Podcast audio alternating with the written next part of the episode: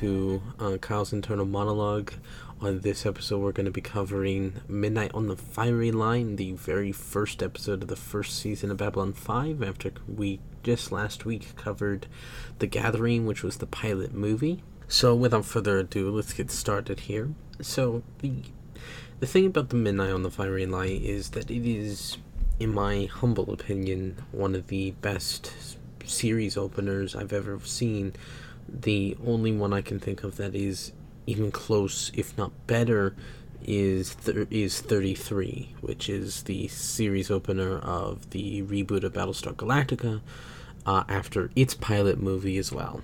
They both introduce us to these characters in interesting ways, put them through the ringer, while also telling us what this show is going to be like and what it's going to be about. Midnight in the Firing Line is actually much more of resembling what a pilot should be than the gathering is as i said before the gathering is a bit of an oddball in certain respects uh, as far as not only the production it looks a hell of a lot different compared to the rest of the series but also uh, the the tone and the feel of it.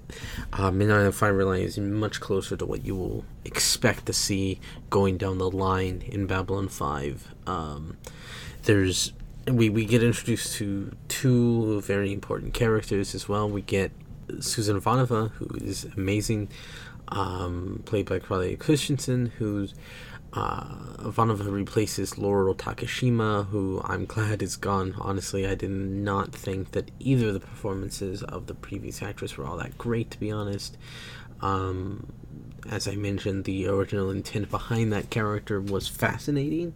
It would be it would be interesting to see where that would be that would be going going forward. However, I think the overall story with Ivanova is much stronger, uh, and Ivanova is already a strong character uh, to begin with. I, I mean, she gets the best scene in this episode, uh, which comes at the very end. It's between her and Talia uh, in the scene in the bar. Uh, but I'll be getting to that in a minute. We also get introduced to Vir.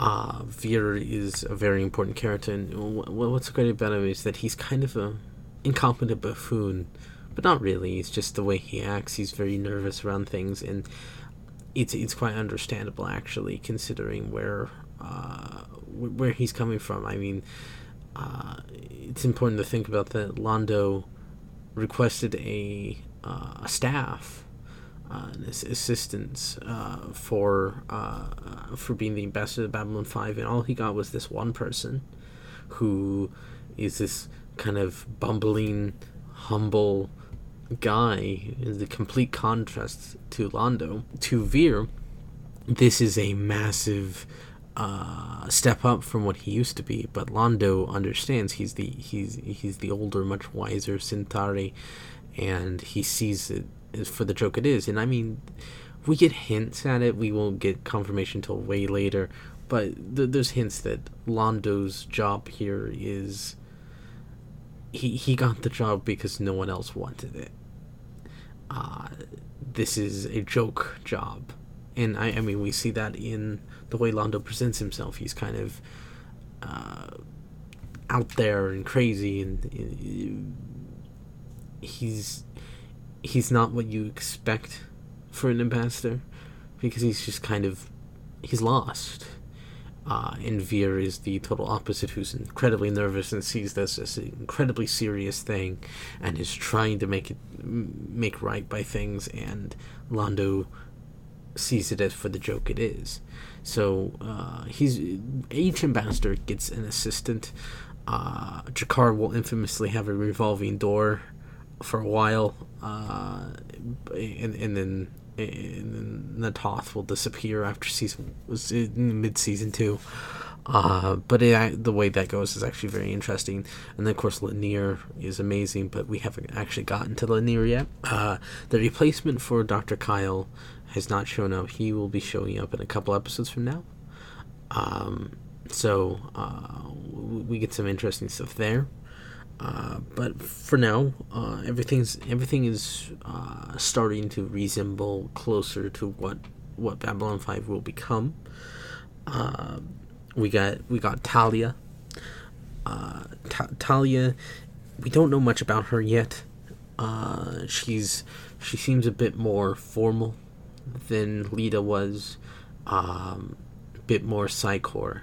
I, I guess we don't know a, little, a hell of a lot about the Psi Corps yet, but the way she talks about things, I, I mean that I, that scene between her and Ivanova in the bar of uh, her just saying, "Hey, that's the law," you know, of uh, when Ivanova was like, "Have you ever seen the results? You know, you you get th- three choices. You join the Psi Corps, you go to prison, you take the sleepers."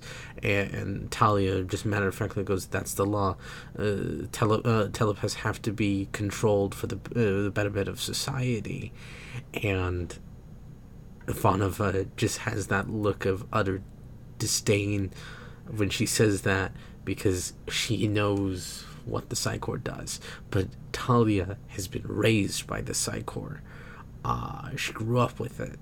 She, that propaganda is in her head, and it's constantly in her head. As far as she's concerned, they're the right. That they're in the right. When in actuality, it's a much more complicated topic, and neither one of them is truly right, and neither one of them is truly wrong. Though, as we find out, the Psi Corps is kind of crazy and insane, but uh, there, there, there's there's this underlying theme of freedom versus control, and neither side is correct or wrong. Uh, it is left up to the viewer to decide which they think is right, which is actually the mature way to handle uh, those kind of morality questions. Now, speaking of propaganda, we find out about that the the Sinclairs have been pilots since the very beginning, uh, since the Battle of Britain, uh, and uh, one of the things that Sinclair's father taught him was ignore the propaganda, uh, and fo- yeah, ignore the propaganda, focus on what you see, which is a reoccurring theme throughout B five itself, is believe what you see, not what you hear, basically, uh, and uh, it's interesting to see that being said up from the very beginning here. Now, the, the overall story of this has to do with Ragesh 3 and the Narns retaliating and taking it back. And it, it used to be a, a Narn colony 100 years ago, and then the Centauri subjugated the Narn and they lost it 100 years ago. And it's this ongoing cycles of violence. Uh, we perpetuate cycles of violence with our actions, and cycles of violence will never ever end because they just keep going. You know, one side will blame the other, they'll retaliate, then over time, that side that has now been oppressed will then rise up and retaliate against the oppressors, and then the the oppressees will become the oppressors. It is this constant state of cycles of violence that will never end. It exists in real life and exists in Babylon 5. Babylon 5 is very true to life in that. And it's the ultimate the bully becomes the bull uh, the, the, the, uh, the, the person who is bullied becomes the bully um, it's inevitable um, and it, it, we see how how the the different factions view that so you know G'Kar is very proud uh, of what he's doing. Uh, his very arrogant way of presenting himself. You know, the wheels, uh, the wheel turns, does it not, Mollari? It is our turn now. Uh, and then uh, Londo's uh, sort of apathy towards everything. He, you know, he even says that I'm fast approaching apathy, and it's just you know, diplomacy is just a paper fantasy of names and borders. Um, this is this is a world, this is a galaxy that has been through the ringer, especially these races, the Narn and the Centauri. They are so connected to each other, uh, and to, to, quote something that's coming up in the future, uh, obsessed with each other, uh, each other's death until death is all that remains. Um, they have been going at this fight for hundreds of years at this point, and it will never end, and they've just grown tired of it. Um, and what I love about it is that it would it would just be an ordinary political situation, but we actually make it relatable to uh, to the viewer. So we make Londo's nephew Carn be on the agricultural colony of Ragesh 3. So that gives Londo a personal connection to to the to the political goings on, so we understand where he's coming from, and it gives the viewer a way to connect to this ongoing political dispute between these two races. That is not just this. Uh, is not just a series of UN meetings, basically. The Babylon Advisory Council operates very much like our real life UN, and that's how this show was envisioned, was Space UN. So, uh, it's not just a bunch of nameless people arguing in a room about diplomacy and, and whatnot. It gives a personal connection, which is very important to stories, is that the viewer must have some sort of personal connection uh, through a character to a conflict. Now, one one thing I do like is the, the this is very much a that there's very, a lot of real world historical parallels. Like I've said, the cycles of violence is something that exists in real life, but also if you look at it, this is very much uh, the world pre World War II.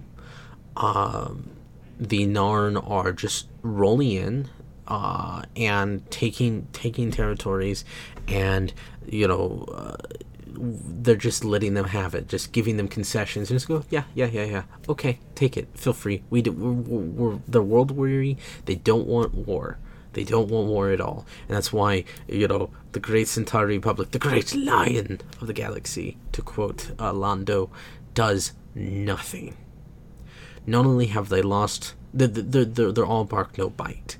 They've lost their uh, their sense of being conquerors. They're no longer that. They're just the jokes of the galaxy now. Um, but also in World War II parallels, you know, the the Nazis were conquering various different areas, and uh, the, the the League of Nations was just going, okay, yeah, go ahead, take it. And because the because the World War One was not too long ago, everybody was kind of afraid of going to war again, so they just let them take it. And of course, that led to complications down the line and eventually did lead the war, uh, because these kind of things always lead the war.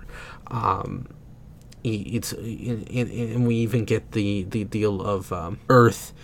Earth wanting to be the policeman of the galaxy, you know, Sinclair going, okay, well, we need to we need to vote for sanctions, and Earth going, no, we're in the middle of election, we can't do that, uh, that that kind of thing.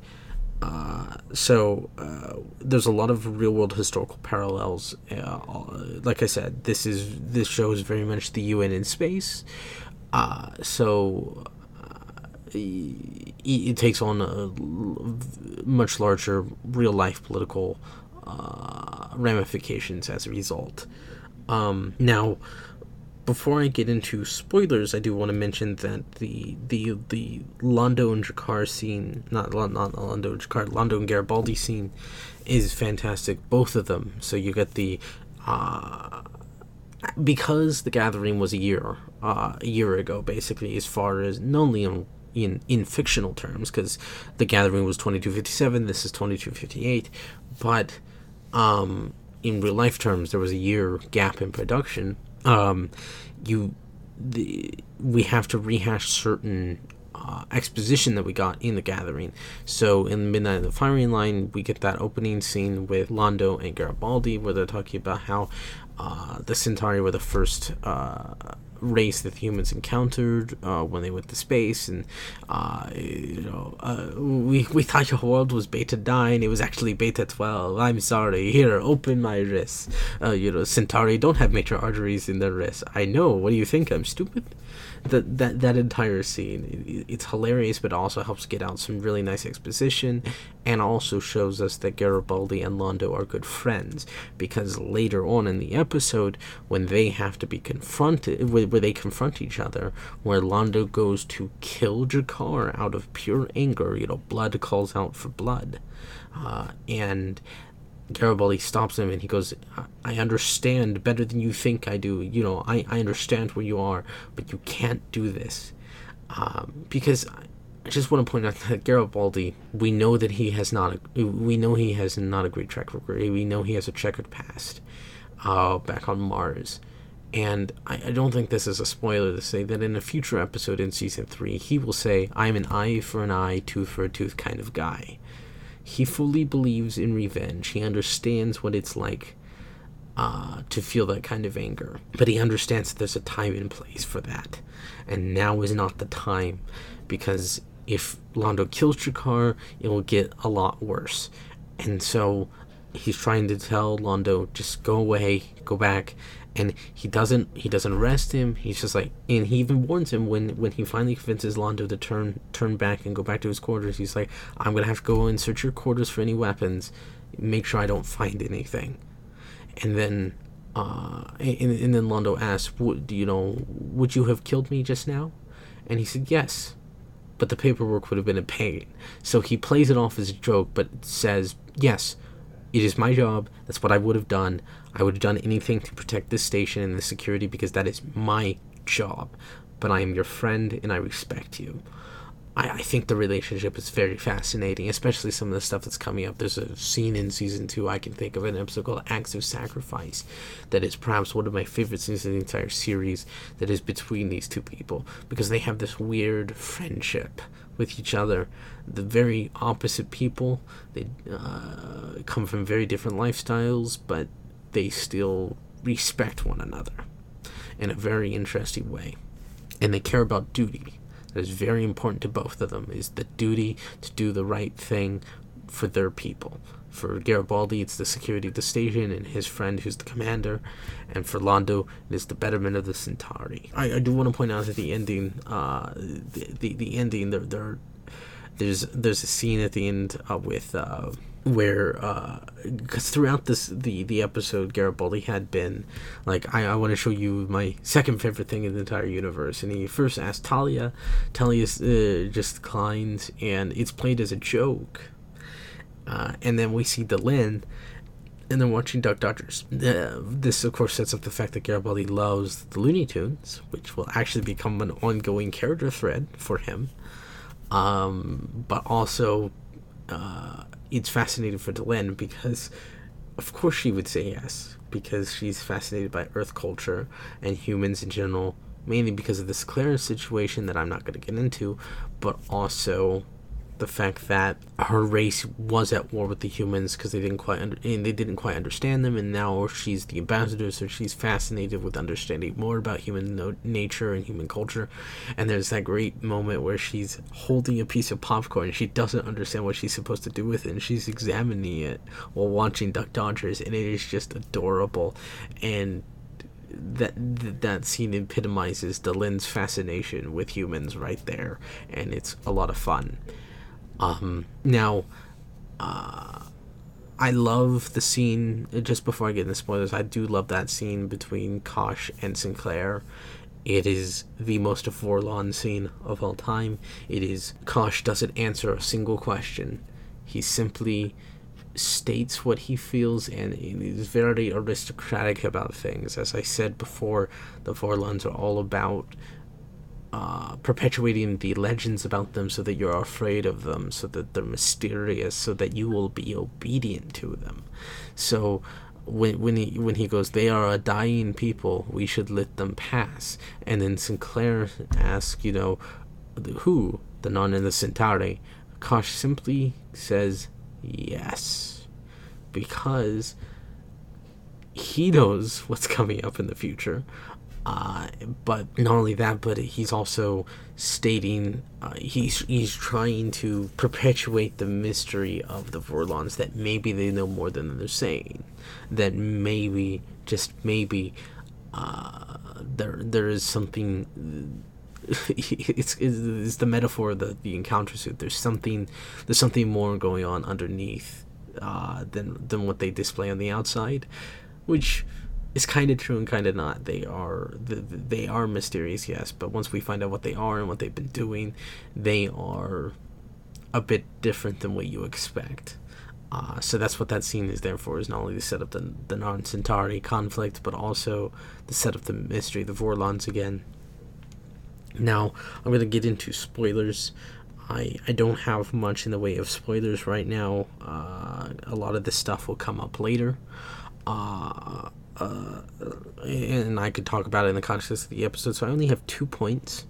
So uh, the first and most obvious one, of course, is the election that's going throughout the episode.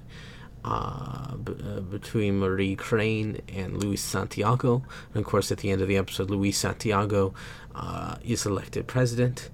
Uh, and he, you know, he, he, he wants better connection with Mars, but there's also this uh, underlying idea of preservation of human human culture in the the, the, the, the more uh, more non-Terran influences.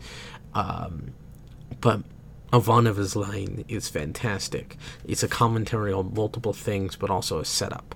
You know, uh, I, to me, I think a leader should have a strong chin, and he he doesn't have it. He doesn't have a chin, and his vice president has several. To me, this is not a very good combination. Uh, this is a commentary on the fact that a lot of people vote based on physical appearance or other factors other than the platforms that a politician is running on. But also, it is a set of the fact that Clark, Vice President Clark, is not a trustworthy kind of person. Uh, because he's going to take over very soon. The end of this episode, or not the end of this end of the season. Uh, he's going to assassinate uh, Santiago and take over. So it's a nice setup, but also it's a nice commentary. And and, and I like how it's kind of subtly in the background. This on the election feeds into the A plot. Uh, you know that Earth Earth doesn't have time to deal with the Narn-Centauri conflict because they're dealing with their own election. But it, doesn't seem like this it seems like a big deal in the political landscape, but ultimately it's in the background. It has nothing to do with our main characters. But of course, in classic Babylon 5 style, it's going to come back, and it's going to come back in a major way, and it's going to become one of the most important plot points for the rest of the series. Uh, so, in a very, it's very Babylon 5 to put that subtly in the background to get you thinking about it, but ignores it just enough so that you don't think it's too blatant. And of course, the final spoiler part is uh, during my favorite scene in the entire episode between Talia and Ivanova in the bar. Uh, you know, where, where Ivanova is talking about her mother's suicide and how horrible that was. And uh, we, we'll find out more about uh, Ivanova's mother's suicide. And the, the, the thing with uh, the Psi Corps and telepaths there's no easy answer to it. Uh, leaving those kind of uh, someone with those kind of powers unchecked is a bad thing, but leaving them fully in the control uh, is a bad thing too. I mean, we, we, we Ivanova spells out there are three choices. You join the Psi Corps, which are, to quote Sheridan in the future, also known as fascists are us. They are not good people and never will be good people. And then you have go to prison, which uh, for life, life imprisonment, and then you take the sleeper pills. And the sleepers, as we we find out, you know, a man in a suit comes by your house every week and injects you with it, and uh, it, it, it's hinted at that it kills part of your brain, because that's what drove Ivanova's mother to suicide uh, is, is, those sleepers. So it, no option is good, but leaving them unchecked is just as bad. So there's no easy answer to it, and I and I love how that's driven home. Is that both sides are are not great, uh, but and and both sides could lead to something bad. But I think the biggest bit in that scene that hits me like a truck every time I watch it is the is the moment where uh, where Ivanova says, "What what's sad is that you're just as much as victim as my mother," and Talia, with the straightest face, goes, "I don't feel like the victim," which, of course, as we find out in season two, she is just as much a victim as Ivanova's mother, because the Talia Winters personality is a fake personality generated by the Psi Corps to get on the better graces of the Babylon 5 crew to infiltrate because her real personality, the control personality, is there underneath the surface and is slowly but surely manipulating things to make sure that Psi Corps ends up on top in Babylon 5. Um, it is one of the saddest things uh, I've ever I've ever witnessed because that that scene doesn't play the same the first time. You're just like, oh, she's defending her employer. The you know she grew up around the Psi Corps. Of course, she's defending them. But the second time through, and every time subsequent, you feel the pain because you know what's actually meant underneath that. Because JMS had this all planned out. So, yeah, she is the victim. And that is truly sad. So next up, uh, the next the next episode we'll be covering next week will be Soul Hunter. Uh, so look forward to covering that, and we get some nice setup for the Sinclair arc. Um, so uh, see you next week. Thank you.